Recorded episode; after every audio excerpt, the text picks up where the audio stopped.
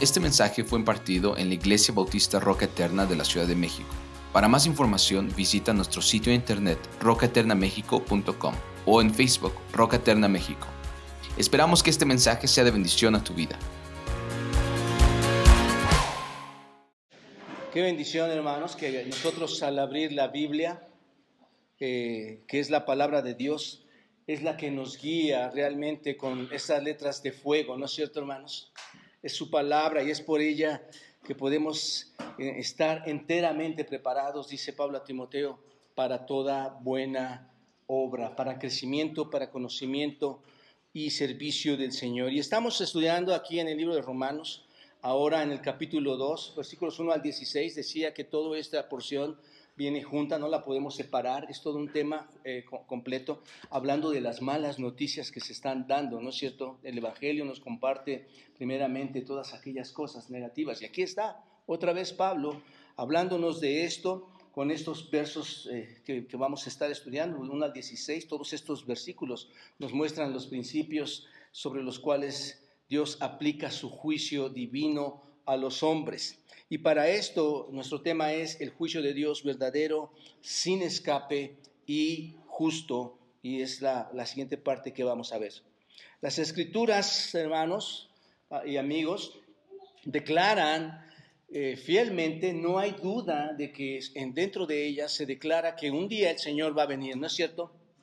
Va a venir a esta tierra a la cual le ha preparado un juicio eterno.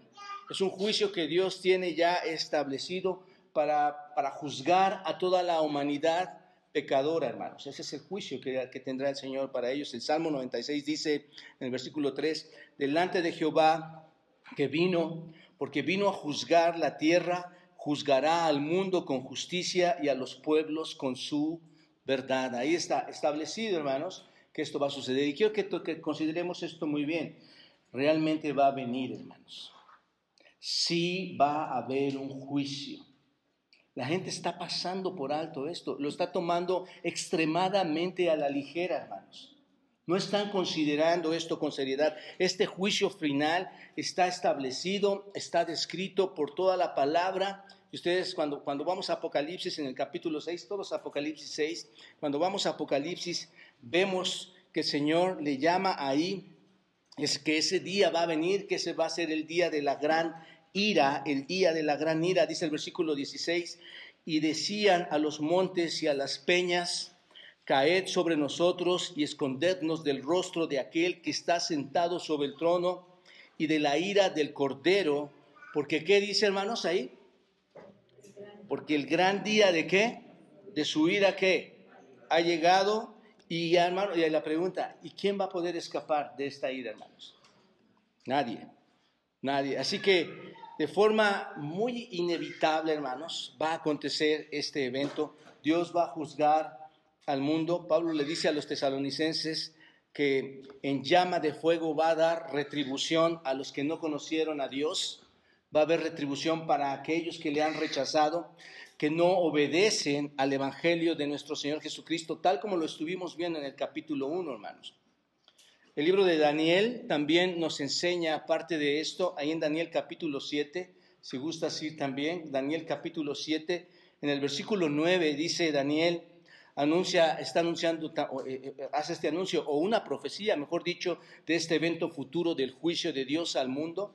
En Daniel capítulo 7 dice, estuve mirando 7.9, estuve mirando hasta que fueron puestos tronos y se sentó un anciano de, de días, cuyo vestido era blanco como la nieve y el pelo de su cabeza como lana limpia. Su trono llama de fuego y las ruedas del mismo fuego ardiente. Un río de fuego procedía y salía de delante de él. Millares de millares le servían y millones de millones asistían delante de él.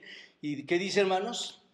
el juez se sentó y ¿qué pasó? Y los libros fueron abiertos, lo que nos lleva a entender, esto es parte de lo que va a acontecer y Apocalipsis 20 es una referencia también importante de esto, vayan todos a Apocalipsis 20, en el versículo 11, Apocalipsis 20, 11, dice este juicio final ahí, hermanos, observenlo, cómo se va a describir con todos los detalles, observen todo lo que dice aquí, versículo 11, y vi un gran trono blanco, y el que estaba sentado en él, de delante del cual huyeron la tierra y el cielo, y ningún lugar se encontró para ellos.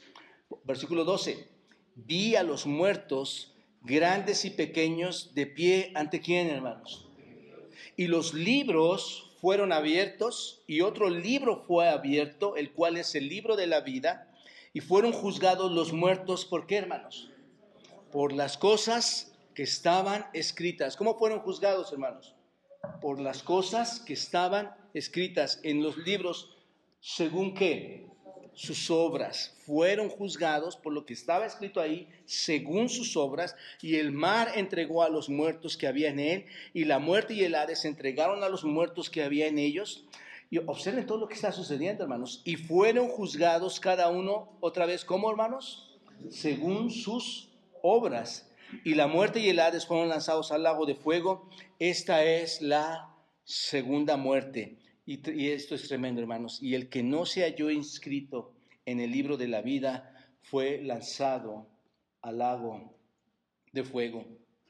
Y, solo pensar esto, hermanos, es tremendo pensarlo hoy en nuestra carne, pensar esto en nuestros corazones, nuestra mente, es algo que nos debe llevar a una meditación seria ante los ojos de Dios, hermanos. Esto, si, ustedes lo observan, hermanos y amigos, es una mirada muy clara, es, un panorama muy claro que se nos describe aquí en las Escrituras sobre aquel día que va a ser real, sobre aquel día venidero, sobre el juicio que se va a dar cuando nuestro Señor Jesucristo regrese.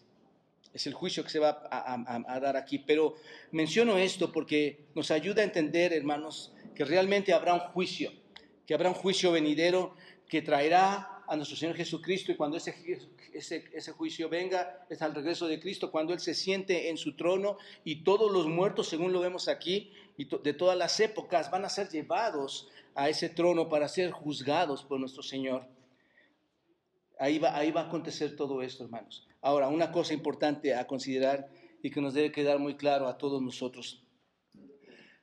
Al leer esto debemos entender si todos los hombres pecadores eh, van, a, van a enfrentar a Jesucristo en ese momento, en esa hora, hermanos, entonces es mejor que sepamos cómo es que se puede evitar ese juicio, ¿no es cierto? Si eso va a acontecer, si eso es una realidad, ¿cómo podemos evitar ese juicio? La, respuesta cuál es, hermanos. Decía, decía el carcelero a Pablo, ¿cómo, ¿cómo puedo ser salvo? Arrepiéntete. Arrepiéntete de ofender y de rechazar a Dios es entender que el Señor nos está dando una oportunidad, hermanos. Amigos, hoy, hoy tenemos la gran oportunidad. La gracia de Dios aún está vigente. Su bondad y su paciencia aún están vigentes. Es el tiempo, es la oportunidad de arrepentirnos, de acercarnos a Él de forma humilde, de forma sincera, dejar de pensar en un cristianismo ligero, en un cristianismo falso sino que nos humillemos ante Él ahora que tenemos la oportunidad. Segunda de Pedro dice, el Señor no retarda su promesa como según algunos la tienen por tardanza, ¿no es cierto? Sino que Él es que, hermanos, paciente, observa.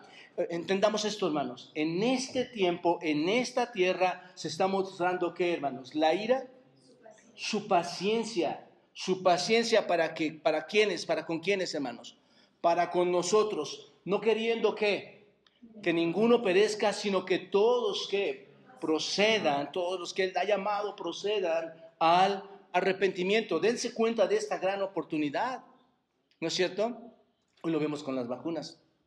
Como que hay una oportunidad, ah, vacúnate. Es más fácil que no mueras si te vacunas. Y la gente que hace, hermanos, hay unos que la rechazan y otros que que la toman. Y hoy, hermanos, si lo queremos ver en un sentido figurado así, es igual, hermanos. Hoy Dios está brindando su paciencia para que tú te acerques. No esperes a que esa paciencia concluya. Porque Dios, hermanos, según lo que acabamos de leer, va a terminar con esa paciencia. ¿Te acuerdas? Lo acabamos de leer. Aún es, es tiempo. No, no esperes a que esta paciencia termine y entonces puedas decir es demasiado tarde.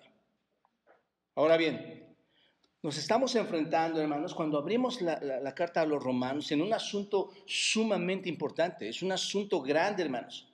Si todos los hombres van a enfrentar el juicio de Dios, ¿cuál sería la pregunta entonces?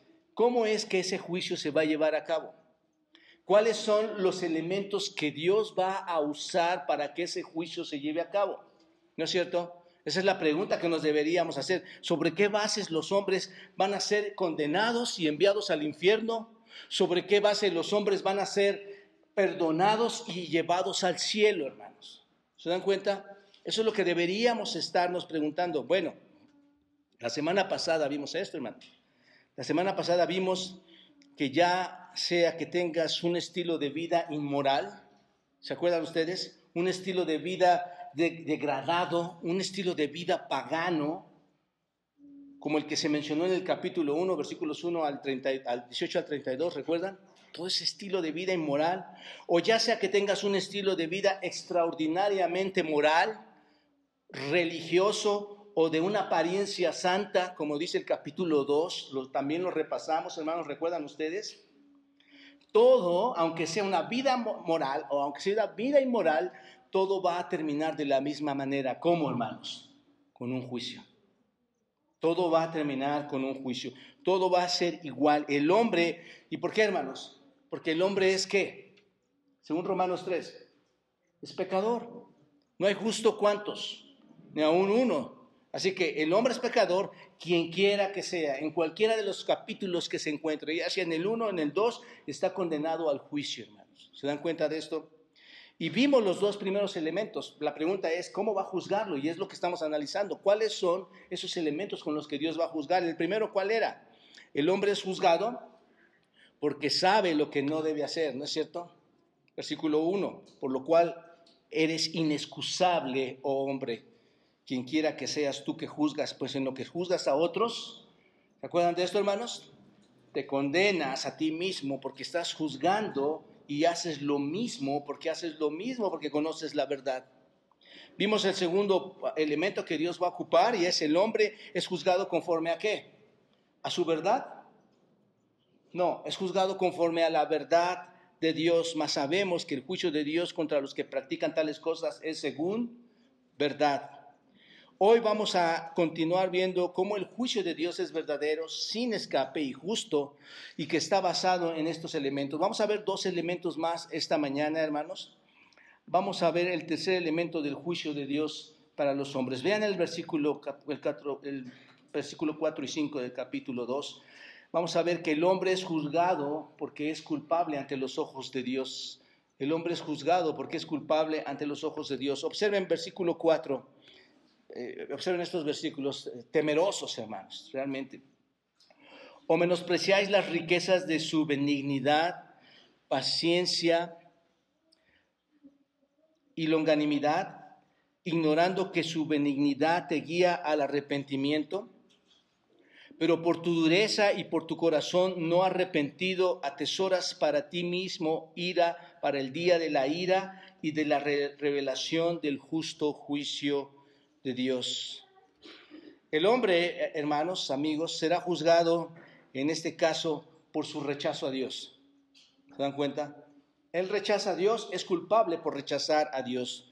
Dios afirma que el hombre moral, eh, el hombre religioso, a quien en los días de Pablo, en el contexto histórico aquí, realmente está hablando del judío, eso ya lo dejamos claro la semana pasada, Dios afirma que este hombre moral, que es el judío, es culpable de pecado y de ninguna manera, hermanos, este hombre va a escapar del juicio de Dios.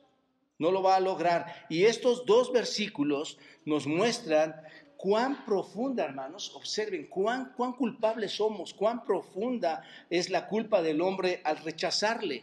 Observen el versículo 4, hermanos. Observen, realmente esta pregunta del versículo 4, si, si te das cuenta, solo podemos ver a Dios cómo es bueno con ellos y cómo es bueno con nosotros. Observen el versículo 4. ¿Por qué, hermanos? Dice, o menospreciáis las riquezas de su benignidad, paciencia y longanimidad, ignorando que su benignidad te guía al arrepentimiento. ¿Por qué, hermanos, es bueno con nosotros? ¿Puedes verlo? Porque Dios, hermanos, en su benignidad, que significa bondad, en este caso la bondad de los beneficios que Dios nos otorga cada día. Dios en su paciencia, que significa tolerancia, que significa tregua. Es como detengo una tregua entre tú y yo. Tenemos una guerra, la voy a detener y vamos a darnos un tiempo para, esperar a que llegue esa guerra y ese castigo. Es lo que significa esta, esta palabra paciencia en realidad. Es la palabra de la retención, por decirlo así, del juicio de Dios. Y en su longanimidad, que es paciencia prolongada, paciencia prolongada de qué, hermanos? Su longanimidad, de su bondad y de su tolerancia. ¿Dan cuenta? En todas estas cosas, hermanos, Dios tiene como un objetivo algo. ¿Y cuál es ese objetivo, hermanos? en su benignidad, en su paciencia y su unanimidad, ¿cuál es su objetivo? Que te arrepientas. ¿Te das cuenta? Que te arrepientas. Y cuando esto no sucede, es debido a qué, hermanos? Observa, versículo 5. ¿A qué, es ¿A qué se debe, hermanos? A la dureza de tu corazón. Cuando esto no sucede, es porque hay una dureza en ti. Hay, un corazón no arrepentido y solo estás acumulando, según este versículo, ¿qué estás acumulando? ¿Qué estás reservando? ¿Qué estás creando, hermano? Ira, ¿para cuándo? Para el día del juicio, hermanos. ¿Te das cuenta? Ese es el punto central de estos versículos, hermanos. Esto es de lo que trata estos versículos. Dios ha estado guiando a los hombres hacia dónde, hermanos? Al arrepentimiento. Esto no es gracia, hermanos. Esto no es bondad de Dios. Dale gracias a Dios que un día en este tiempo Él te, habló en su bondad, en su amor, en su gracia, en su misericordia, y tú lograste arrepentirte, ¿no es cierto? Él te está llevando a eso. Muchos de los que están sentados aquí pueden reconocer esta situación, hermanos. Sabían de su vida y Dios en su paciencia te dio la oportunidad de arrepentirte y lo hiciste. Pero desgraciadamente, hermanos, hay muchos hombres que no hacen esto sino que lo que hacen es juzgar. ¿No es cierto? Así los hombres cuando hacen esto están acumulando, eh, están almacenando, dice el texto, ira, que un día esa ira, según el texto, va a regresar a ellos, va a volver a ellos en juicio, se va a convertir en juicio. Ahora bien, hay muchas formas de percar, ¿no es cierto, hermanos? Hay muchas formas de ser culpables delante de Dios, pero una de las formas más tristes una de las formas más tremendas de poder pecar y ofender a Dios, ¿cuál es, hermanos? Según este texto, rechazar, ¿qué, hermanos? Rechazar lo que Dios hace. ¿Qué es lo que Dios hace, hermanos? Bondad, paciencia y longanimidad, ¿no es cierto? ¿Qué está haciendo el hombre, hermanos? Está rechazando la bondad de Dios está abusando, hermanos, de que Dios está extendiendo su misericordia todavía hoy en día. Está ignorando de la verdadera gracia que Él está derramando. Y no se diga el desprecio que tienen por su amor, hermanos. En realidad lo que está haciendo, hermanos, las personas se están burlando de su bondad. ¿No es cierto? Están burlando de su bondad. Cada vez que pecas, tú Piénsalo de esta manera. Cada vez que tú pecas, cada vez que yo peco, ¿qué es lo que mostramos, hermanos? Desprecio. Es, eso, hermana. Es rechazo o desprecio a qué? Cuando tú pecas, muestras desprecio a la bondad de Dios. Es lo que hace el hombre. Muestra desprecio a la bondad de Dios. Y aquí está Dios, hermanos, con su gracia, con su amor, con su longanimidad, con su paciencia, con su misericordia. Y el hombre, hermanos, ¿qué hace? ¿Qué es lo que hace cuando está rechazando esto?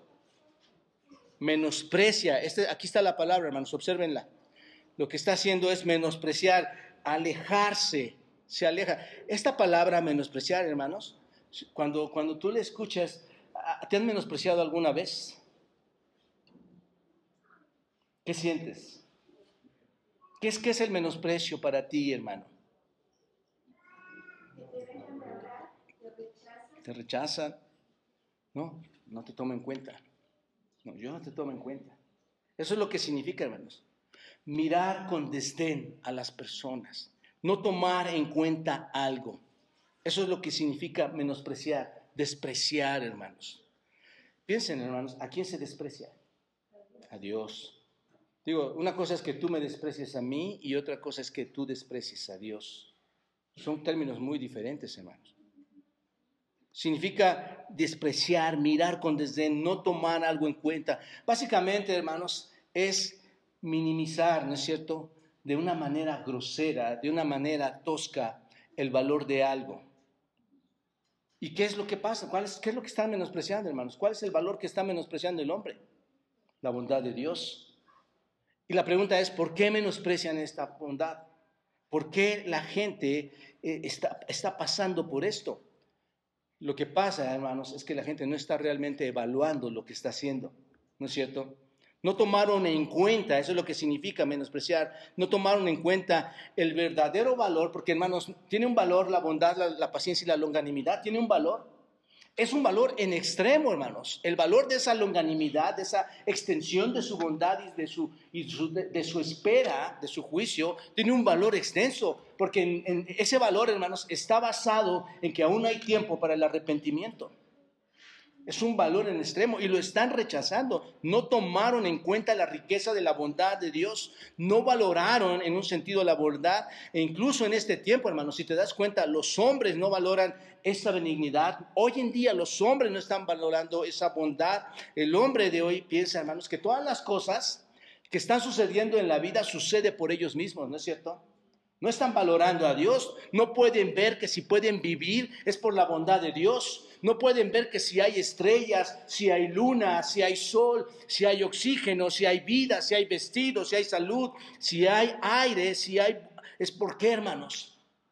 Por la bondad de Dios. El hombre piensa, hermanos, que tiene una esposa a su lado porque la conoció, la trajo, y él piensa que nacieron los niños, que nacieron sus hijos y que puede amarlos, que puede amar a su esposa, que puede relacionarse con ellos solo porque creen que ellos lo hicieron. Hermanos, eso es mentira. Puedes amar y puedes oler y puedes hacer todas las cosas solo por qué, hermano? Por la bondad de Dios. Pero el hombre no está entendiendo esto, hermanos.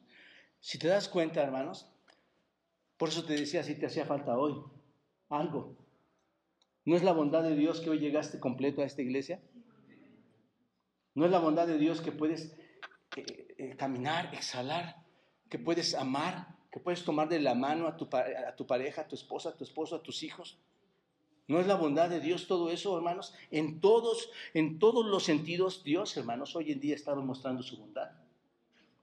Ayer estaba estudiando, salgo de lo, estaba haciendo un frío tremendo, hermanos. Estábamos como a 24 grados bajo cero. Y, y me salgo al jardín, hermanos, y al jardín es, es una casita chiquita. Me salgo allá afuera y era la bondad de Dios. ¿Sabes cómo se siente ese sol después de que estás en un congelador? Y tú dices, Señor, gracias por tu bondad. Gracias por tu bondad. En todos los sentidos, hermanos, Dios muestra su bondad en cualquier minuto de tu vida, en cualquier tiempo de tu vida. y, algo que de verdad, como decía, hermanos, uno de los textos más tremendos, el Señor no retarda su promesa, ¿no? De, de venir, sino que es paciente Ahí se muestra verdaderamente la bondad de Dios. Es paciente con nosotros porque no quiere, hermanos, que ninguno perezca. Quiere que procedamos al arrepentimiento. Así que la bondad de Dios no se ve, hermanos, en ninguna parte tan claramente, hermanos. Piénsalo de esta manera. Su bondad, más que, más que en todas las cosas, si te das cuenta, su bondad se ve muy claramente cuando tú pecas. Cuando yo peco. Ahí es donde más se muestra su verdad. ¿No, no es cierto, hermanos? ¿No es verdad? ¿Saben por qué se muestra tanto la bondad de Dios cuando pecamos? Porque cuando tú y yo pecamos y lo ofendemos, no caemos muertos al instante. No somos despreciados por Él. No, somos no nos saca de esta tierra en ese momento. Si, entendemos bien, hermanos, estas cosas, si entendemos bien a Dios, Dios, hermanos, eh, cuando, cuando Adán y Eva pecaron desde su caída, Él tenía razones para terminar con ellos y no dejarles vivir. ¿Sí? Si entendemos bien lo que hace Dios, no es verdad, hermanos, que hoy en día tiene Dios el mismo razonamiento, el mismo pensamiento y no tendría que acabar con nosotros hoy también por lo que hacemos y le ofendemos. Él debía, ver, él debía estar acabando con nosotros, pero es solo su bondad, hermanos. Es solo su tolerancia. y es, la extensión de su bondad y de su tolerancia, es la longanimidad que nos permite que, hermanos, en lugar de morir, ¿qué nos permite? Venir a la iglesia. ¿Qué nos permite? Seguir recibiendo del calor de, su sol. ¿Qué nos permite? Seguir teniendo nuestros familiares, nuestros hijos. ¿No es cierto? Es su bondad, hermanos, lo que nos está dando el Señor a pesar de que lo que merecemos en lugar de juzgarlo, lo que merecemos es la muerte. ¿No es cierto? Dios es simplemente, hermanos, bueno.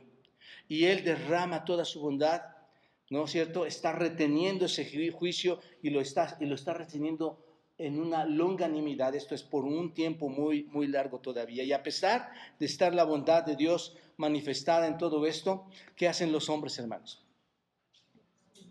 Lo rechazan, y no solo lo rechazan, ¿cuánta, cuánta gente lo desprecia? ¿Cuánta gente lo juzga, no es cierto? Este, juzgan a Dios porque dice Dios, ¿por qué estás permitiendo tantas cosas en mi vida? Dios, ¿por qué ahora que me acerco a ti estás haciendo que las cosas sean diferentes? Dios, ¿por qué? La pregunta, hermanos, ¿cómo puede Dios, este, hermanos, permitir esto? ¿Cómo es que Dios realmente, si tú le estás juzgando, y, de verdad está permitiendo cosas en la vida, ¿cómo es que puede permitir esto, hermanos? Déjame darte la respuesta. Si no fuera por su misericordia y por su gracia, hermanos, si no fuera por su bondad, por su paciencia y longanimidad, déjame decirte, esta tierra ya estaría vacía. Todos estamos aquí, hermanos, por su bondad. No tiene, Dios tiene todas las razones para eliminarnos de este planeta pero por su bondad estamos aquí, ¿no es cierto? Si tú ves la, historia en las, en las, escrituras, tú ves cómo el Señor daba tiempo a las personas al arrepentimiento, daba tiempo a las personas desde Adán y Eva, hermanos. Él preguntaba a Adán, Adán, ¿qué hiciste? Eva, ¿qué hiciste? Dando tiempo, dando esa paciencia, esa bondad, ese amor, ¿no es cierto? Noé estaba preparando el arca y cuánto tiempo pasó, hermanos. Enseguida que la construyó, vino, vino el diluvio. No, pasaron cientos de años o, más de 100 años. Y el Señor en su bondad, con paciencia, hermanos, esperó. Hoy en día, hermanos, piénsalo, de una forma muy especial, de una forma muy maravillosa, el Señor está también siendo paciente con quién? Con nosotros. Porque, ¿Por qué es paciente con nosotros, hermanos? Solo observa lo que sucede alrededor de, este mundo, hermanos. Todo lo que vimos en el capítulo 1 se está dando hoy en día y se ha dado desde siempre y cada vez de una manera más depravada, ¿no es cierto?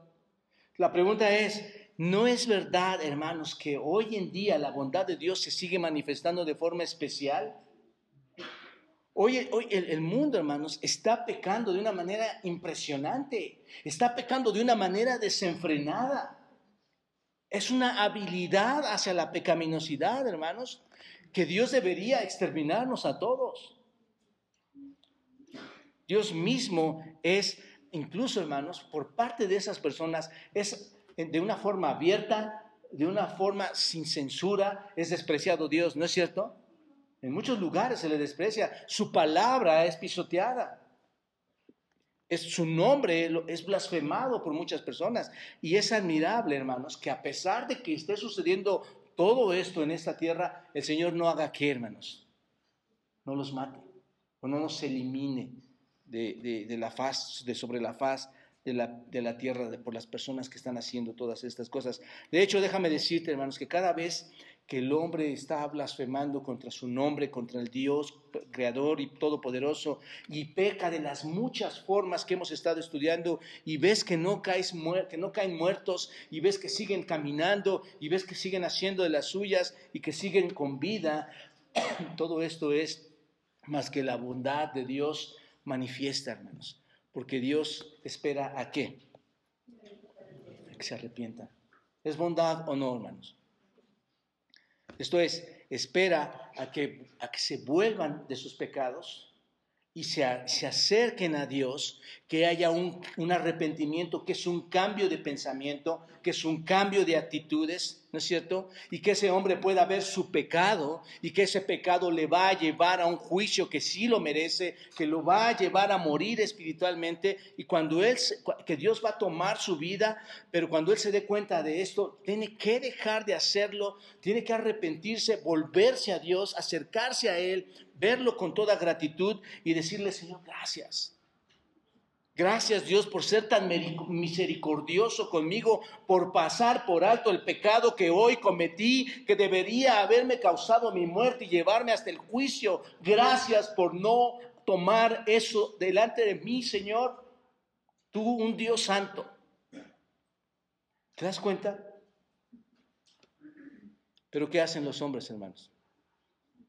¿Qué están haciendo cada persona, cada hombre? Desprecian la bondad de Dios. Están, están juzgando a otros, pensando que ellos moralmente son más que los inmorales, pensando que sus obras les van a llevar a eliminar ese juicio de su vida, hermanos. El punto es, no ven su culpabilidad Hermanos, ¿quién de nosotros aquí es culpable? Todos, todos. La semana pasada veíamos, señalar es soltarte en el trono de Dios. Considéralo, conoces la verdad, eres culpable. Porque haces qué? Lo mismo. Así que eso es característico, hermanos, de la forma de las personas que no son regeneradas. Eso es característico de las personas que se sienten religiosas y morales. Y así eran los judíos, hermanos. ¿Recuerdan los judíos? Bueno, el tema de los judíos y, los fariseos, hermanos, ya en el Nuevo Testamento, porque los fariseos no estaban en el Antiguo Testamento, pero ese tema es interesante, hermanos, porque ellos realmente querían servir y adorar a Dios, pues, pero estaban poniendo sus propias reglas.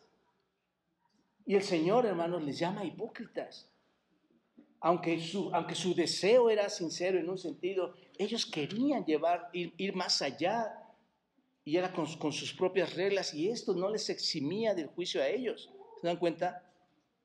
Los judíos no estaban exentos del juicio de Dios, hermanos. Y hoy en día muchas personas, la mayoría de, de las personas cree eso, que pueden estar exentos del juicio de Dios porque o son religiosos o son morales o piensan, ser, o piensan que son creyentes.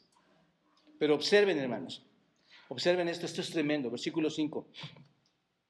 La bondad de Dios cuando es despreciada, hermanos, ¿a qué conduce? Conduce al fin de qué? ¿O al término de qué? Cuando tú desprecias la bondad de Dios, eso se acaba y te conduce al fin de su bondad. Y, y cuando ya no hay bondad, ¿qué va a haber, hermanos? Juicio.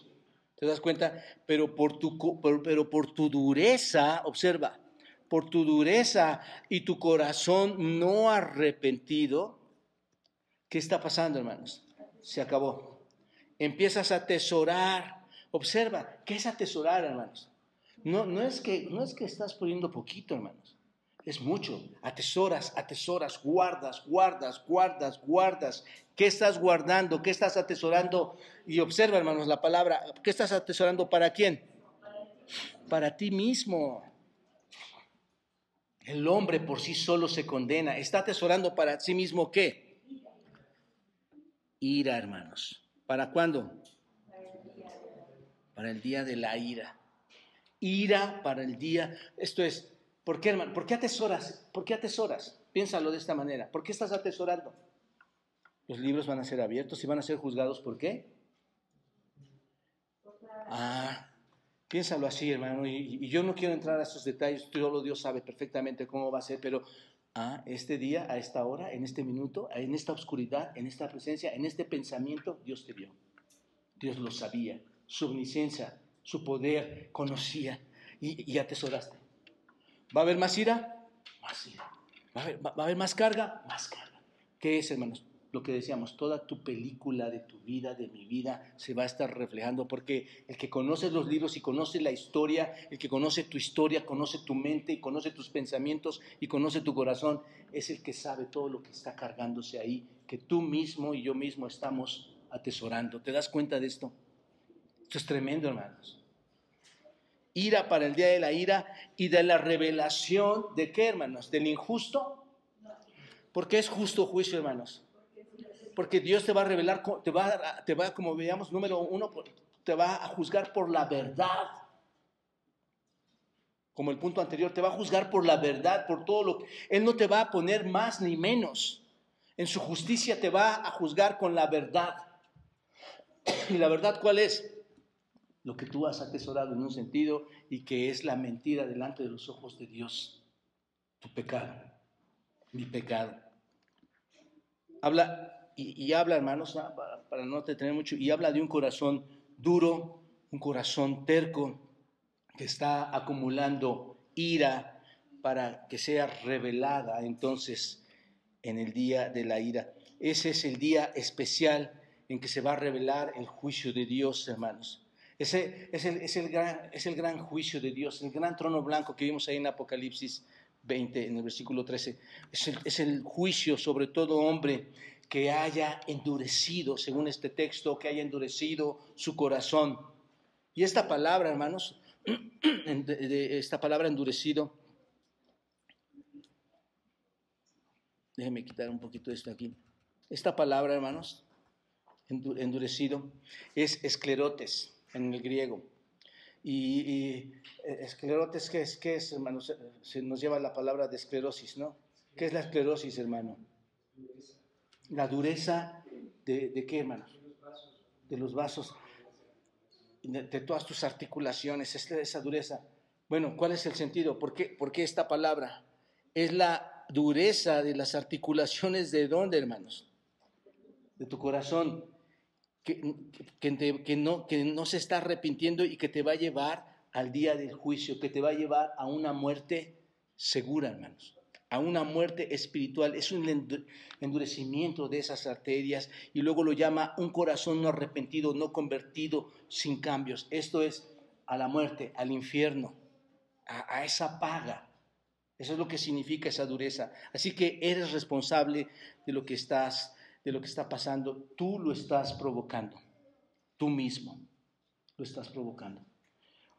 Y eso lo va a tomar en cuenta el Señor como uno de los, un tercer elemento para su juicio. Un cuarto elemento, hermanos, el hombre es juzgado por su patrón de vida. Observa el versículo 6 al 10. Vamos a tratar de resumirlo rápidamente. El versículo 6 al 10.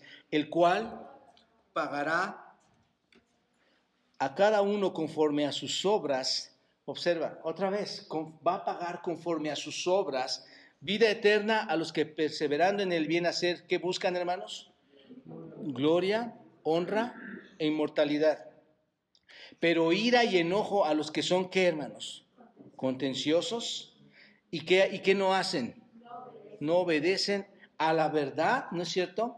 Sino que obedecen a la injusticia, tribulación y angustia Observa, cómo se va acumulando, se va acumulando, se va acumulando. Tribulación y angustia sobre todo ser humano que hace lo malo, el judío primeramente y también el griego, pero gloria y honra y paz a todo el que hace lo bueno, al judío primeramente y también al griego. Parece no, que no hay explicación en eso, hermanos. Muy claro lo que está diciendo aquí, pero básicamente, hermanos, el versículo 6, si lo observan, versículo 6, dice que Dios pagará a cada uno como hermanos.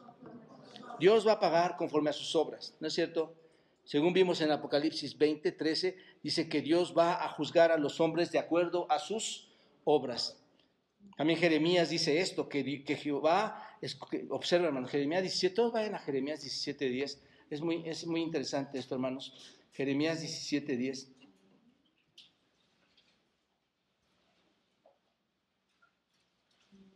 Observen. Dice, yo Jehová, versículo 10, yo Jehová que escudriño, ¿qué hermanos? La mente. Esto nos debe aterrar, ¿no es cierto, hermanos? Digo, yo no creo que Dios esté sentado a ver, esperando a ver qué haces, ¿no? Más bien es su omnisciencia, hermanos, observando a todo el mundo. ¿No? Escudriño la mente, dice Dios. ¿Y qué más hace Dios, hermanos? Prueba el corazón. Y como escudriña y prueba el corazón, hermanos, dice Jeremías que lo hace para qué? Para dar a cada uno según su qué, hermanos, su camino. La pregunta es aquí, ¿cuál es tu camino? ¿Cuál es tu camino, amado hermano y amigo? ¿Qué es lo que hemos hecho delante de los ojos de Dios? ¿Qué es lo que hemos hecho mal o qué es lo que hemos hecho bien delante de los ojos de Dios? Bueno, yo creo que hoy es un tiempo para pedir perdón a Dios. Y decirle, Señor, perdóname, por favor, perdóname, Señor. Les decía, hermanos, que mientras estaba estudiando esta carta, no, sé si fue el miércoles o el domingo, les decía, de verdad, mis rodillas se tuvieron que doblar y pedir perdón a Dios porque sabes que no hay justo. Tuve que doblar mis rodillas, estaba yo saliendo de bañar, entré al cuarto, pues estaba, pues estaba buscando mi saco, estaba buscando mi ropa y hermanos, mis manos no podían extenderse para tomarla porque yo me sentía culpable delante de los ojos de Dios. Sin escape, inexcusable. Era claramente para mí este texto, hermanos. Sé que delante de Dios no soy perfecto. Estamos ante un Dios que escudriña la mente, a un Dios que prueba el corazón. ¿Cómo me atrevo a pensar que va a pasar por alto su juicio, hermanos? Todo el Antiguo Testamento también nos habla de esto. Sobre la base de las obras, sobre el patrón de tu vida, Dios va a juzgar a las personas, Dios va a juzgar a los individuos. El punto aquí es que Dios no nos juzga en base a lo que profesamos ser. ¿Qué profesamos ser, hermanos? Creyentes. Ah, eh, ah eres creyente. Pues sí, pásale. ¿Así va a ser, hermanos? Ah, ibas a la iglesia bautista Roca Eterna. Pásale. Te llevabas muy bien con los hermanos y eras amable con ellos. Pásale. ¿Va a juzgar, eh, según este texto, va a juzgar así, hermanos? ¿Me va a juzgar por las relaciones que tú y yo tenemos tan buenas? Nos juzga, hermanos, porque, eh, porque, porque, somos del linaje de Abraham, como los judíos, o a, o a los judíos los va a juzgar porque son linaje de Abraham, porque son circuncidados. Ese es el parámetro de Dios. Dios no te juzga sobre la base de que tú te identificas al venir a una iglesia. Dios no te juzga sobre la base de que tú te identificas porque lees toda la escritura. Dios no te identifica por la base de que estás sirviendo en algún ministerio. No, hermanos. Dios juzga sobre la base de los hechos de tu vida. Y tú conoces esos hechos. Tú sabes lo que haces. Tú sabes lo que haces a solas, a escondidas, con tu pareja, sin tu pareja, con tus hijos, sin tus hijos, en tu mente, como dice Jeremías, en tu corazón donde Dios entra en lo más profundo. Tú sabes lo que haces. Básicamente es eso, hermanos. Dios juzga sobre los hechos. Dios juzga sobre los hechos. La cuestión no es si en el juicio Dios te va a eximir si eres judío o griego, ¿no es cierto? Él dice al judío y al gentil, a los dos. No importa quién eres, no importa si eres pagano o religioso, si eres inmoral o moral, no importa, hermanos. ¿Te das cuenta? Si vas a la iglesia o no vas a la iglesia, el punto real va a ser tu vida debe manifestar buenas obras. Tu vida debe manifestar obediencia. Ese es el punto central, hermanos. ¿Por sus frutos qué? Haced el árbol bueno y su fruto bueno, o haced el árbol malo y su fruto malo, porque por el fruto se conoce el árbol. Eso es lo que la escritura dice, hermanos, una y otra vez. ¿Cómo nos va a conocer el Señor entonces, hermanos? Por sus frutos por sus frutos.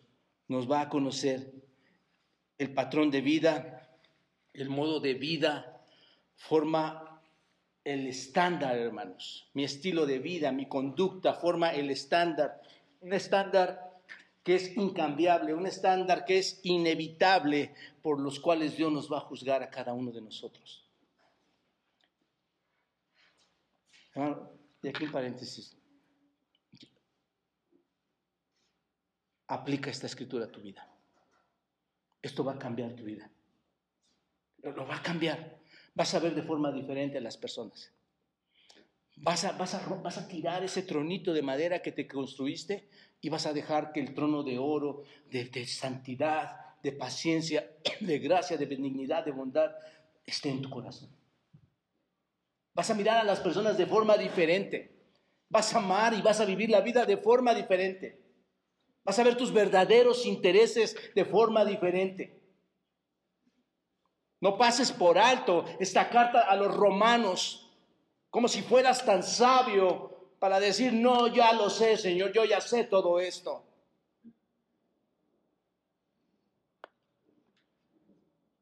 Porque solamente, hermanos, o eres bueno o eres malo, ¿no es cierto? Esas son las clases de personas que existen en el mundo. O hay más personas, hermanos. Hay, hay varias clasificaciones. O malos o buenos. Los que obedecen a Dios y los que no le obedecen, según vemos aquí en esta carta. Sabemos, hermanos, que ninguno de nosotros, y tú lo sabes bien, ¿quién, obedece a Dios de forma perfecta?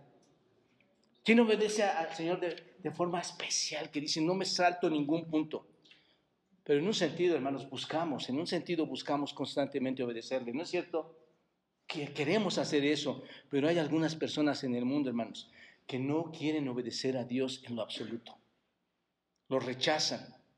Y así esta clase de personas o cada clase de personas, hermanos, va a enfrentar, va a enfrentar un juicio. Y ese juicio, hermanos, va a ser, va a ser, este, va a haber, va a haber consentidos, va a ser imparcial, hermanos. Seas judío o seas gentil. Va a ser imparcial, imparcial. Y por ese registro que se esté dando, se, va a determinar, se van a determinar las cosas, dice Pablo, ¿no es cierto? Todo lo que esté escrito en, tu, en tu vida. Dios, según en Apocalipsis, hermanos, tiene un libro, ¿no es cierto? Donde está la vida de todos nosotros. O, es mentiroso. ¿No es cierto? Y por ese registro, ¿qué va a hacer Dios, hermanos? Va a juzgar. Va a juzgar. No es que somos salvos por obras, hermanos. ¿Quién entiende esto claramente, hermanos? ¿La salvación es por obras? No, no voy a entrar a esa discusión. No es que somos salvos por obras. Efesios 2.8 dice que somos salvos por qué? y no, no, por obras para qué, hermanos. Que nadie se gloríe. De hecho, hermanos, si tú entras, si tú estás leyendo bien este texto, este texto no está hablando de salvación, está hablando de qué? De juicio. Pero ese juicio se va a dar en base a qué, hermanos? A las obras. A las obras. El punto es este, si realmente eres salvo, si realmente Dios ha hecho una nueva criatura, esa nueva criatura que debe manifestar, hermanos obras, las cosas que pasaron, las, las cosas que, las obras nuevas, ¿cómo van a ser? Nuevas. ¿No es cierto? Dios dice que cuando Él nos creó, Él preparó todas esas obras, somos hechuras suyas, ¿no es cierto? Creados en Cristo, ¿para qué, hermanos? Para buenas obras, las cuales, ¿cuándo las preparó esas obras, hermanos? Las preparó de antemano, ¿para qué? Para que anduviésemos quienes nosotros en quién, en ellas. ¿No es cierto? Así que Dios cuando juzga puede mirar las buenas obras de tu vida. Cuando juzga, Dios va a mirar las buenas obras. Sabe que, que si hay buenas obras, entonces eres una persona regenerada, ¿no es cierto? Porque eres una nueva criatura. La salvación entonces es real, se está cumpliendo en ti. Las obras de una persona, hermanos, déjenme decirlo, revelan si son salvas o no.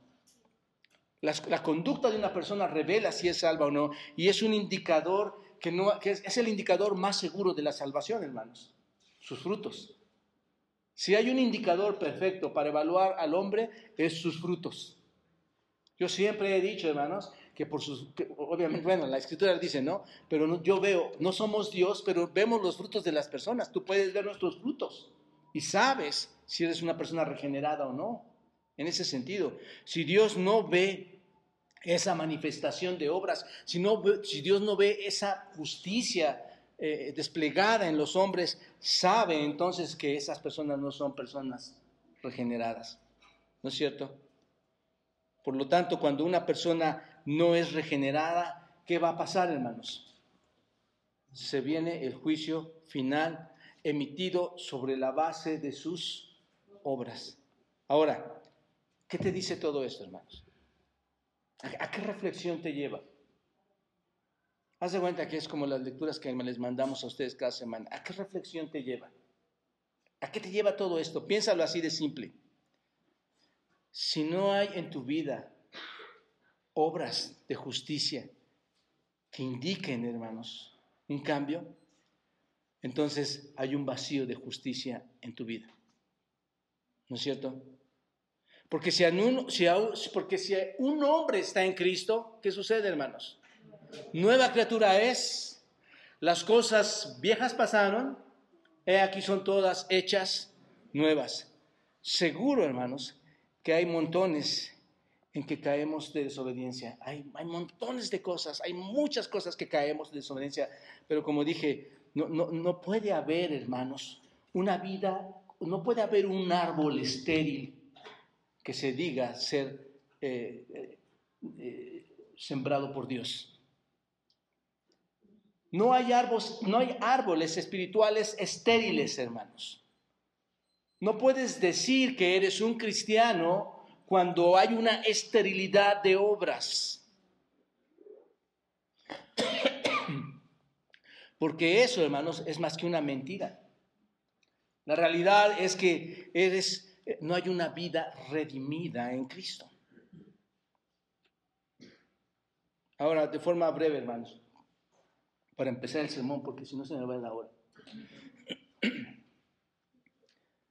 veamos rápidamente, hermanos, en forma breve, veamos a aquellos que por sus obras eh, manifiestan que van a recibir la vida eterna. Versículos 7 y 10, observa. Vida eterna, versículo 7, ¿Quiénes van a recibir la vida eterna? Vida eterna a los que qué? Perseverando en hacer, eh, en bien hacer o hacer el bien o bien hacer. Buscan qué, hermanos? Están perseverando en hacer el bien. ¿Buscan qué? Gloria, honra e inmortalidad. Pero, pero gloria y honra y paz, otra vez ahí, que en realidad van en paralelo, gloria con gloria, honra con honra y paz con inmortalidad. Yo te explico lo de paz, pero pero gloria y honra y paz a todo el que hace lo bueno, al judío primeramente y también al griego. Observa, la vida eterna, ¿a quiénes les pertenece, hermanos? Según este texto. Vida eterna, ¿a quiénes? A los que perseveran. a los que perseveran en hacer, ¿qué? El bien hacer. ¿Qué buscan, hermanos? Gloria, honor e inmortalidad o incorrupción. Esa, sería la, palabra. ¿Cuál, es, ¿Cuál debería ser entonces la meta del creyente, hermanos? Según este texto. La perseverancia para alcanzar qué, hermanos? ¿Qué más? Y la... Esa debería ser la, meta, ¿no es cierto, hermanos? Alcanzar la, la gloria. ¿Y qué significa gloria, hermanos? En el griego es señorío, esplendor, grandeza. Es lo que significa esa palabra. El hombre que realmente ha sido regenerado por nuestro Señor Jesucristo, ¿qué es lo que debe buscar, hermanos? La gloria de Dios. No su propia gloria. A veces parece que el hombre moral está buscando su gloria. Quiere, quiere que todo el mundo vea que Él está siendo glorificado. Pero no, está haciendo, no, se refiere a esta gloria. Busca la gloria de Dios. Si pues coméis o bebéis o hacer cualquier cosa, ¿qué dice? Hacerlo todo para qué, hermanos? Para la gloria de Dios. El hombre regenerado, ¿qué busca? La gloria de Dios. ¿No es cierto? La gloria básicamente, hermanos, cuando tú, cuando tú buscas la gloria de Dios, estás revelando básicamente en tu vida la naturaleza de Cristo. Estás reflejando en tu vida a Cristo, estás reflejando a Dios. El creyente busca ser esa persona a través de la cual Dios puede manifestarse. ¿Has visto personas así? Dices, no, e, este es un hombre, esta es una mujer, un hombre de Dios. Está manifestando a Dios en su vida, está dando la gloria, ¿no es cierto? A través de la cual se puede ver la gloria de Dios. Ese es el deseo, ese es el verdadero creyente, hermanos. Quien quiere darle la gloria. El mundo está bien ocupado en otras cosas hoy, hermanos. No solo está no buscando la gloria de Dios, está buscando preocupadamente su, salud, su, dinero, eh, eh, su físico. ¿No es cierto? Es lo bueno, hermanos, que yo no tengo que hacerme ninguna cirugía. Me, veo bien todo el tiempo. Pero el mundo está preocupado, hermanos. Es, una broma, pero realmente el mundo está preocupado por otras cosas. No está buscando la gloria. El verdadero creyente entonces, ¿qué busca, hermanos? La gloria. Y no solo busca la gloria, ¿qué más busca, hermanos? Busca la honra. ¿Qué, significa honra? En el griego es valor aprecio, respeto. Básicamente es que al reflejar nosotros la gloria de Dios, al reflejar a Cristo en nuestras vidas, cuando nosotros reflejamos a Cristo en nuestras vidas, ¿recibes honor o no, hermano? Claro. ¿De parte de quién puedes recibir ese honor, hermanos? De Dios. Dios te da ese honor, ¿no es cierto? Porque le estás dando la gloria a Él, recibes el honor de Dios. Esto es, viene la bendición de Dios a tu vida, hermano. Ese debe ser nuestra búsqueda. Buscar ser honrados por quién, hermanos. ¿A quién no le gustaría, en, la en lugar de estar en un juicio eterno, en la dura cosa es caer en las manos de un Dios todopoderoso, hermanos? Pero qué precioso es caer en las manos de un Dios que te pueda decir, bien hecho, siervo fiel, bien hecho. No sé si esto lo va a poder decir a muchos de nosotros. Bien hecho. Y la palabra inmortalidad, ¿qué es? ¿Qué busca el hombre, hermanos? Incorruptibilidad es lo que significa. Porque es necesario que esto incorruptible se vista de qué, hermanos? De incorrupción. Y esto mortal se vista de qué? De inmortalidad. Hermanos Corintios 15. ¿Qué estamos buscando, hermanos? Un día seremos glorificados, ¿no es cierto? Al darle la gloria a Dios y al recibir su bendición mientras andamos en esta tierra, Él ha prometido, hermanos, llevar este cuerpo a la semejanza de Cristo, ser semejantes a Él. Así que Pablo está diciendo que un verdadero creyente continúa como, hermanos, pacientemente, pacientemente haciendo qué? Buenas obras. ¿Para qué? ¿Entendemos ahora el texto, hermanos? ¿Para qué? Para gloria honra e incorruptibilidad. ¿No es cierto? Glorificación del cuerpo. Entonces, es fácil, hermanos. ¿Qué debo hacer? ¿Cómo debo vivir? Debo buscar esas buenas obras, ¿no es cierto? Para hacer, para, para, para darle la gloria al Señor, para, darle, para recibir ese honor y la inmortalidad. Así como lo dice, ¿quiénes leyeron Colosenses esta semana, hermanos? Colosenses 3.1, ¿recuerdas lo que dice? Así, tal como lo dice, hermanos, que toda la iglesia lo estuvo leyendo. Si pues habéis resucitado con Cristo, ¿qué dice, hermanos? ¿Qué debe hacer el creyente? ¿Qué dice que debe hacer el creyente regenerado? ¿Qué dice que debe hacer el creyente, el, creyente rescatado? Si pues habéis resucitado con Cristo, ¿qué? Busquen, busquen las cosas de dónde, hermanos las de arriba, no las de la tierra, no las infernales. Busquen las cosas de arriba, donde está, ¿qué, hermanos? Cristo, ¿dónde? Sentado a la diestra de Dios. Busquemos eso, hermanos. La iglesia está perdiendo mucho tiempo buscando pleito. La iglesia está perdiendo mucho tiempo juzgando. Está buscando mucho, perdiendo mucho tiempo sin, sin atender su salvación. Por eso leemos la Biblia, hermanos, juntos. El nivel más alto que cualquier creyente puede aspirar es cuál, hermanos? Glorificar a Dios. Eso es, a lo que sí me debo dedicar. Eso es a lo que debo de estar este, trabajando. Y, y, enseguida recibir el honor de quién, hermanos? De Dios. Y entonces podemos entrar a la incorrupción. Entonces podremos entrar a la inmortalidad, hermanos. Eso es una realidad. Eso va a acontecer. ¿No es cierto? Así que esa es la norma en que Dios va a estar juzgando, hermanos. Buscamos la gloria, ¿qué va a hacer nuestro Señor, hermanos? ¿Nos va a dejar que no la encontremos? No la va a dar. ¿Buscamos la honra?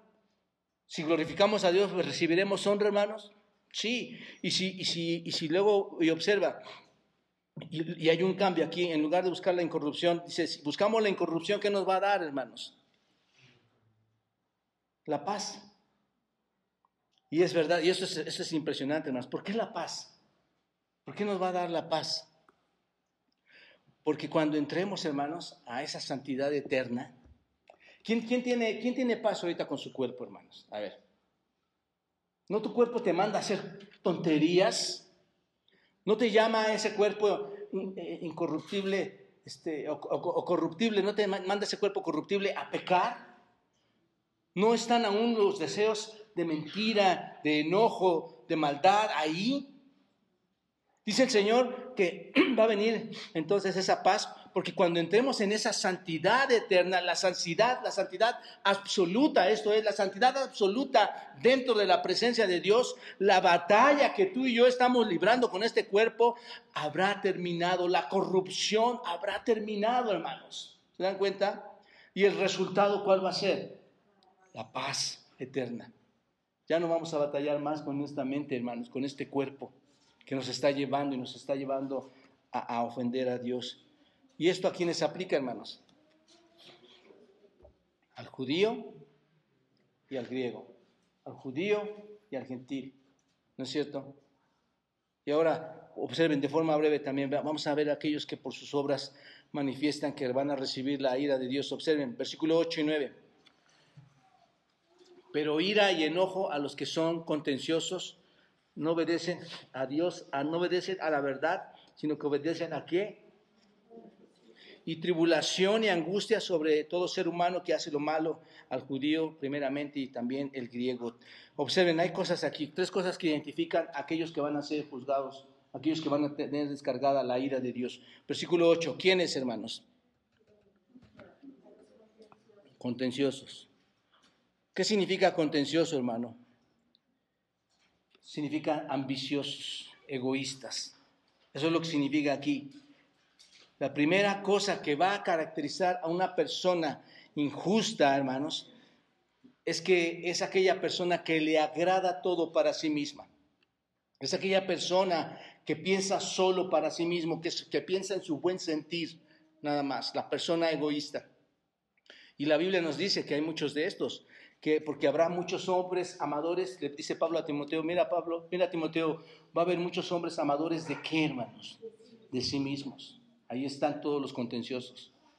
Son todos los egoístas, hermanos. Una segunda cosa que lo caracteriza, contenciosos, ¿y qué hacen? No obedecen. ¿A qué, hermanos? No obedecen a la verdad. Esto caracteriza a los hombres que donde se va a cargar la ira. No obedecen a la, a la verdad.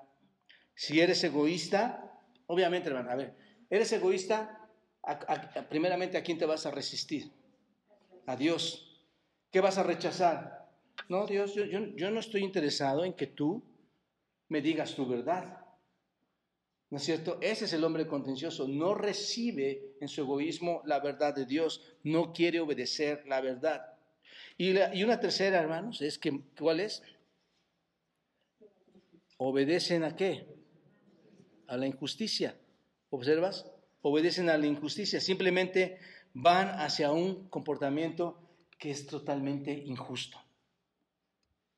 corrupto. No, no, no responden a Dios, no, no, se, no, no le obedecen. ¿No es cierto? Estos se niegan aquí, según este texto, a la, a, a la verdad, se niegan a obedecer a Dios.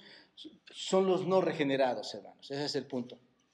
Va a venir ira y enojo sobre ellos. Observen bien, mis amados hermanos y amigos, esto no es más que el fin, cuando viene, cuando vemos este texto, esto no es más que el fin de qué, hermanos? De la misericordia y de la gracia de Dios. Se acabó. Se acabó, hermanos. No va a haber más oportunidad, no va a haber más gracia, sino que va a ser todavía peor, hermanos, que no, no, no le basta al apóstol Pablo mencionar lo anterior, sino que además, ¿qué dice que va a haber, hermanos? Tribulación y angustia. ¿Sobre quién, hermanos? Sobre todo ser humano que hace qué? lo malo, va a haber, va a haber, va a haber calamidades, va a haber aflicciones, eh, eh, este, angustia. Cuando tú hablas de tribulación y angustia, hermanos, no, no ves más que el, pues, el, mismísimo infierno ahí, ¿no es cierto? Eso, es lo que está hablando. Está hablando de un, de un lago de fuego donde es incendiado por ese azufre insaciable, un lugar de, de, sufrimiento, dice la escritura, donde el gusano, ¿qué? nunca muere, ¿no es cierto? Donde es el crujir de dientes, donde en lugar de que el llanto haya cesado, hay más llanto, ¿no es cierto? Un fuego que nunca se apaga. E-, eso es lo que va a pasar, tribulación injusta para estas personas. Solo recuerda esto, la verdadera justicia, hermanos, ¿qué va a producir? Obras verdaderas. La verdadera justicia va a producir obras verdaderas. No va a haber un corazón engañoso ahí. Y Dios, hermanos, déjeme decirle, ¿va a ser respetuoso con estas personas injustas? Te, anticipo que no. Dios no va en su justicia y en su verdad no lo va a hacer. ¿Qué dice? Dios va a juzgar, observa, al judío primeramente y también al griego. ¿Va a ser imparcial el Señor, hermanos? Todos por igual. Todos por igual. Habrá una equidad absoluta, hermanos, al final de los tiempos. Absoluta, no relativa, absoluta. Quiero concluir, hermanos, con ustedes aquí. Una pregunta básica sería, ¿cómo puede una persona producir buenas obras que den gloria, honor, paz y vida eterna? ¿Cómo puede hacerlo?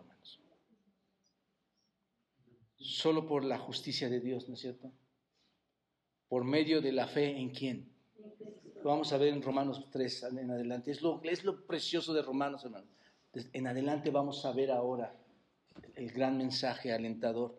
Es por la fe en, en Jesucristo. ¿Para quiénes? Dice Romanos, para todos los que creen en Él. ¿No es cierto? Porque no hay diferencia, dice, este, dice el Señor. No va a suceder a través de tu propio esfuerzo. Si tú has venido a la iglesia haciendo tu propio esfuerzo, creyéndote la persona conocedora, sabia, diligente, moral, ahora, ahora vemos que estamos equivocados, ¿no es cierto, hermanos? No es a través de tu esfuerzo, no es a través de las reglas que tú te quieras poner, aunque tus reglas sean muy, muy buenas y bondadosas, hermanos. Es la justicia de Dios que viene por la fe en quién, hermanos en Cristo. Es a todos aquellos que creen en Cristo. Versículo 24 de Romanos capítulo 3 dice, siendo justificados gratuitamente por su gracia mediante la redención que es en Cristo Jesús. Somos justificados a través de esa redención por medio o que está en el Señor Jesucristo. La única manera entonces de producir obras justas es poseer a quién, hermanos? a Cristo. Y la única manera de poseer la justicia de Cristo, hermanos, es por poner nuestra fe en esa obra redentora. Tienes que pensarlo bien. Tienes que entenderlo, hermanos. Nos, sentamos esta semana pasada con una persona. Y decir el Evangelio es a veces muy extremadamente sencillo, hermanos. ¿Crees en Cristo? ¿Qué te van a responder las personas? ¿Crees en Dios? Sí. ¿Crees que Él resucitó y te justificó? ¿Qué te dicen las personas? Sí, porque lo ha oído. Lo, lo, ha oído tantas veces. ¿Crees que Él está intercediendo por el Padre y es tu abogado? ¿Qué dicen? Sí. ¿Crees que Él va a regresar para que se complete al final de los tiempos el plan redentor? ¿Qué contestan? Sí, hermanos, pero la gente no está entendiendo esto. Esto es mecánico. La gente no, entiende que debe de ser una realidad donde Cristo realmente transforma y regenera el pensamiento y el corazón. Es un corazón que Dios cambia de, de piedra a carne, hermanos. Es un corazón que Dios es que lo ve sucio, oscuro y lo transforma en algo transparente, blanco, hermanos. Es como diría Ezequiel, son huesos secos que se levantan para que por el soplo del Espíritu les dé vida. Y la gente, hermanos, solo está recitando el Evangelio, pero no está comprendiendo y viviendo el Evangelio. Necesitamos clamar a Dios y pedirle, hermanos, que la gente entienda, que los que decimos ser creyentes entendamos que la realidad de Dios es un conocimiento profundo y una intimidad grande con Cristo. Y entonces va a haber, va a haber gloria, honra y paz. Si crees y recibes a Cristo, Él te va a dar la capacidad de producir obras de justicia. Esa es la única manera, hermanos. Y cuando llegue el día en que Él vaya a juzgar, vaya a ocurrir todo esto, Dios, ¿sabes qué va a hacer, hermanos? Va a abrir sus registros. Va a ver tu vida justa. Y vas a ver que tu vida solo puede ser el producto de la presencia de Cristo en ti. ¿Te das cuenta? Hermanos, ya no hay tiempo. Aún está su gracia, pero ya no hay tiempo, hermanos. Dicen, dicen las estadísticas, 450 mil muertos por COVID. ¿Quién sabe cuántos más por diabetes, por infartos, por accidentes, por asesinatos? Piénsalo, hermano. Mañana puede ser alguien de nosotros. Alguien de tus amigos, de tus familiares. Tú mismo. Hoy, hoy todavía hay oportunidad. Su bondad, su bondad está aún derramándose en todos los hombres. Pídele a Dios que te perdone y que, nos haga, que no nos haga ser religiosos, sino personas relacionadas con aquel que solo puede cambiar la vida y es Cristo. Padre, gracias por tu palabra tan hermosa, Señor. ¿Cuántos, cuántos cambios más hay que hacer todavía, Dios, con el poder de tu Espíritu? Y, saber, Señor, que, que en Cristo lo podemos hacer. Esas obras pueden venir. Entendemos que la salvación no es por obras, es por gracia. Pero las obras se deben ver manifiestas en aquellos que han sido regenerados, redimidos, Dios.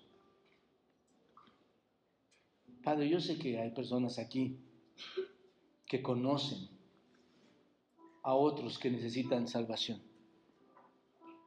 Pueden ser amigos, familiares, hijos, hermanos, hermanos en la carne. Señor, ten piedad. Ten piedad de ellos. Abre sus ojos, Señor, con tu espíritu.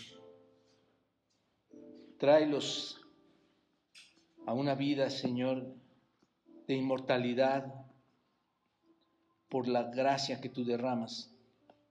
Perdónales, Dios, las ofensas que siguen aún cometiendo, Señor, en una vida desenfrenada. Y a nosotros, Dios, ayúdanos a crecer para no seguir ofendiéndote con nuestras conductas, Dios, que no traen gloria a tu vida, a nuestra vida no traen honra, Señor, de tu parte. Perdónanos, Dios. y guíanos hacia toda esta verdad. Aquí está tu amada iglesia, Señor. Aquí están tus, tus hijos, a los que tú llamaste, Dios.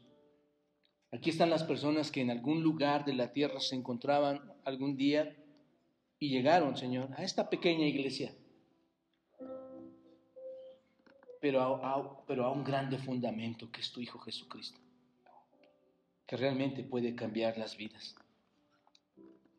Bendíceles Dios, guíales en todo su andar, en su vida, y que su anhelo, su meta más preciada sea el glorificarte, Señor, el buscar tu honra. En Cristo te lo pido, Señor. Amén.